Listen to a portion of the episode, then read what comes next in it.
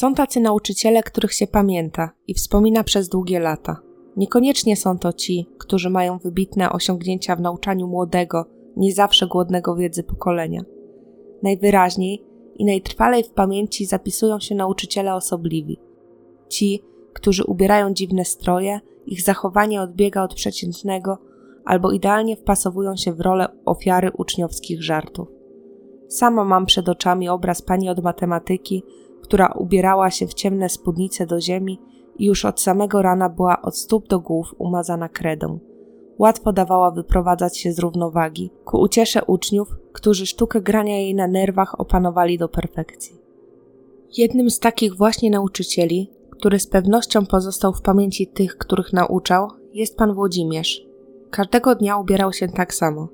Brązowy garnitur z lat 70., spodnie w kant, okulary z grubymi ramkami, a do garnituru skrzypiące buty pod kolor. Latem wymieniane na sandały. Nie rozstawał się także ze swoją teczką, określaną przez uczniów mianem magicznej. Pan Włodzimierz uczył matematyki i informatyki w kilku warszawskich szkołach. W każdej z nich miał opinię kosmity. W każdej z nich padał ofiarą wielu żartów.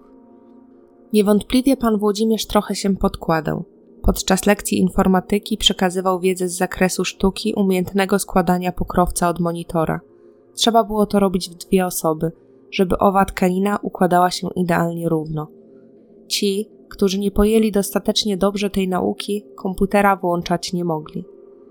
Swoją drogą z lekcji informatyki w mojej szkole podstawowej najbardziej zapamiętałam naukę znaków drogowych, która również odbywała się bez odpalania tzw. Tak jednostki centralnej. Pan Włodzimierz często bywał obiektem różnych żartów. Szpilki przymocowane do krzesła i inne dokładnie zaplanowane akcje. Kiedy już na dobre się rozzłościł, co właściwie było celem samym w sobie, miał w zwyczaju ganiać swoich prześladowców. Czasami miało to miejsce na szkolnym korytarzu, a wtedy trwało do momentu, kiedy nie złapał ściganego delikwenta. Innym razem pościgi miały miejsce w klasie, podczas lekcji. Często w trakcie tego rodzaju zdarzeń, na raz, dwa, trzy, uczniowie podnosili ławki i tworzyli z nich labirynty, żeby jeszcze bardziej zdenerwować pana Włodzimierza. Na porządku dziennym było także ustawianie barykad z plecaków i tornistrów, tak by ten nie mógł przejść. Zazwyczaj pod koniec lekcji w klasie panował bałagan, a meble i wyposażenie nie stały już na swoich miejscach. Na jednym z forum w internecie odnalazłam wspomnienia uczniów, którzy pisali m.in. o tym, jak z nogi w gipsie kolegi utworzyli armatę. Chłopak położył nogę na ławce, a inni udawali, że strzelają w pana Włodzimierza, używając przy tym wielu efektów gardłowo-akustycznych. Wyobrażam sobie, że podobnych historii była cała masa. Nie pochwalam tego rodzaju działań, ale sama będąc uczennicą pamiętam, że wielokrotnie byłam świadkiem stosowania tego typu praktyk na bardziej podatnych jednostkach i rzeczywiście na tamten czas było to śmieszne. Tak więc nauczycielskie życie pana Włodzimierza nie było usłane różami. Szczęśliwie doczekał upragnionej emerytury pracując w zawodzie. Któregoś dnia, przeglądając internet, natknął się na ogłoszenie. Pewna kobieta, Anna, poszukiwała kogoś, kto zaprojektuje i stworzy dla niej stronę internetową. Pan Włodzimierz, jako że był informatykiem i znał się na rzeczy, nie zastanawiając się długo, odpowiedział na ofertę. Mężczyzna wykonał zlecenie, ale nie tylko. Był szalenie oczarowany Anną. Dość szybko znajomość ta zaczęła wykraczać poza służbową i przerodziła się w związek. Włodzimierz przez wiele lat był osobą samotną. Jak określano w tamtym czasie, był tak zwanym starym kawalerem. Bardzo nie lubię tego określenia, ale w tym konkretnym przypadku jest ono zdecydowanie bardziej trafne niż dzisiejsze, neutralne singiel. Włodzimierz starał się imponować Annie. Wyświadczał jej drobne przysługi. Myślę, że w końcu, być może pierwszy raz w życiu, czuł się prawdziwie doceniany, szanowany i potrzebny. Mężczyzna chętnie podejmował się prac domowych na prośbę Anny. Wieczory spędzali popijając balsam pomorski. Jest to wódka o wyrazistym korzenno-ziołowym smaku. Zawsze były to dwa kieliszki. Na podstawie ilości spożytego trunku potrafił określić, jak na matematyka przystało, ilość odbytych spotkań.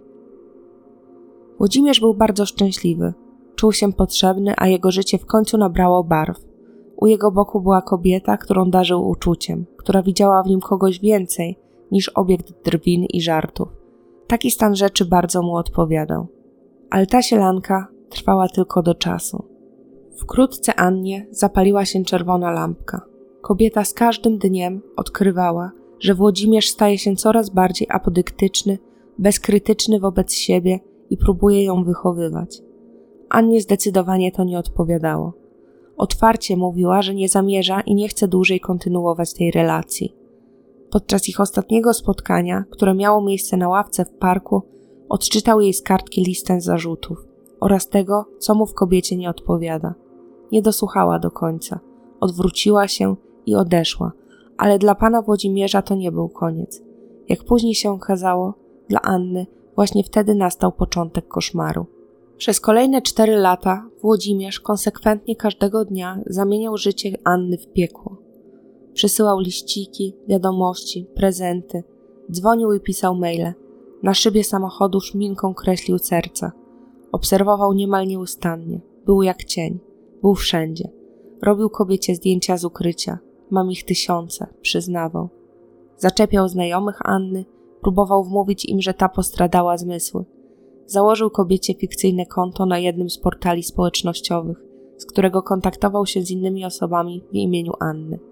Kobieta była jego obsesją, jego chorą miłością, jego celem, do którego zamierzał dążyć za wszelką cenę. Anna czuła się zagrożona, o czym informowała policję. W tamtym czasie jednak uporczywe nękanie, czyli stalking, nie był przestępstwem, choć to zjawisko jest znane i opisywane od czasów starożytności. 19 lutego 2009 roku pani Anna wracała po południu do swojego mieszkania w śródmieściu. Gdy otwierała drzwi, usłyszała szelest. Odruchowo się obróciła. Zobaczyła Włodzimierza. Ten bez słowa zadał pierwszy cios. Najpierw pięścią po głowie, potem dźgał ją metalowym, własnoręcznie wykonanym szpikulcem. Gdy upadła, zaczął kopać. Krzyki na klatce schodowej usłyszała sąsiadka Anny, która przybiegła na miejsce zdarzenia. Złapała Włodzimierza, błagała, żeby przestał, ale ten skutecznie odepchnął kobietę. Sąsiadka schowała się w swoim mieszkaniu i wezwała pomoc. W tym czasie Włodzimierz sięgnął po zrobiony w domu pistolet, skierował go w stronę głowy Anny i strzelił. Następnie uciekł. Kobiety zabrało wezwane przez sąsiadkę pogotowie ratunkowe. Anna oddychała, przez cały czas była przytomna. Miała dużo szczęścia. Broń była kiepska, a kula prześlizgnęła się po kości ciemieniowej. Szpikulec nie uszkodził narządów wewnętrznych. Anna doskonale wiedziała, kto był jej oprawcą. Rozpoczęły się poszukiwania mężczyzny. Już dzień później, w życiu Warszawy, opublikowano informację o poszukiwanym. Policjanci poszukują 59-letniego Włodzimierza Z, emerytowanego nauczyciela informatyki. Jest on podejrzany o usiłowanie zabójstwa 55-letniej kobiety.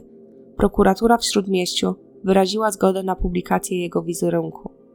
19 lutego około godziny 19 w Warszawie na klatce schodowej w budynku przy ulicy Wyzwolenia Włodzimierz Z zaatakował 55-letnią znajomą kobietę. Najpierw uderzył ją rękami, potem kopał po całym ciele, następnie strzelił do niej z małokalibrowej broni. Ranna kobieta została przewieziona do szpitala. Była przytomna i to ona opowiedziała policjantom, kto do niej strzelał. Rysopis poszukiwanego. Wzrost około 175-180 cm. Szczupłej budowy ciała. Włosy ciemne, siwiejące, krótkie falowane, uczesane na bok. Broda i wąsy siwiejące, tak zwane hiszpańskie. Nosi okulary optyczne. Ostatnio ubrany był w grubą, puchową kurtkę, najprawdopodobniej koloru granatowego. Mężczyzna dużo czasu spędza przed komputerem i może korzystać z kafejek komputerowych.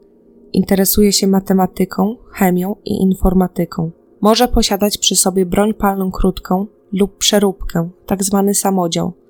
Może poruszać się po terenie całego kraju. Może być zdesperowany i niebezpieczny, ostrzegali policjanci. Włodzimierz Z został odnaleziony po pięciu dniach poszukiwań na terenie Lasu Kabackiego. Późniejszy proces sądowy trwał całe lata. Anna wielokrotnie musiała opowiadać tę samą historię. Wyobrażam sobie, jak wyniszczające dla niej musiało być ciągłe odnawianie obrazów, przeżyć i odczuwanie traumy. Włodzimierz w swoich zeznaniach twierdził, że nie zamierzał zabijać Anny. Chciał jedynie ją wychować, dać jej nauczkę, ponieważ czuł się wykorzystany. Twierdził, że gdyby chciał zamordować Annę, doskonale wiedziałby, jak ma to zrobić. Przed sądem kreował obraz Anny jako złego człowieka, który z premedytacją wykorzystał jego dobro. Opowiadał o korzyściach, jakie kobieta czerpała z tego związku. Siebie samego przedstawiał w samych superlatywach. Uważał, że to on jest ofiarą. Dokładnie przytaczał sytuacje, w jakich towarzyszył Annie. Potrafił wyliczyć dni, które jej poświęcił. Przypisywał sobie zasługi i opowiadał o jego niebywałym zaangażowaniu w tę relację. Początkowo Włodzimierz został skazany za umyślne spowodowanie uszczerbku na zdrowiu, gdyż uznano, że nie ma jednoznacznych dowodów świadczących o tym, że działał z zamiarem zabójstwa. Z tym wyrokiem nie zgodził się prokurator oraz obrońca Anny. Złożono apelację. Sąd uchylił wyrok i sprawa trafiła do ponownego rozpatrzenia. Tym razem powołany nowy skład sędziowski nie miał wątpliwości, że Włodzimierz zaplanował zabójstwo kobiety. Ostatecznie za usiłowanie zabójstwa sąd prawomocnie skazał Włodzimierza Z na 12 lat więzienia z możliwością przedterminowego zwolnienia po 8 latach. Oznacza to, że dziś być może jest już wolnym człowiekiem. Jak wygląda jego życie, jak wygląda życie Anny, pozostaje mieć nadzieję, że losy tej dwójki już nigdy się nie skrzyżują. Stalking to przemoc, której nie należy bagatelizować. W dobie cyfryzacji, internetu, mediów społecznościowych i smartfonów to dość popularne zjawisko. Nie dotyczy wyłącznie gwiazd czy osób publicznych. Coraz częściej dotyka zwykłych ludzi. W otoczeniu moich znajomych przynajmniej dwukrotnie miałam okazję obserwować zjawisko stalkingu.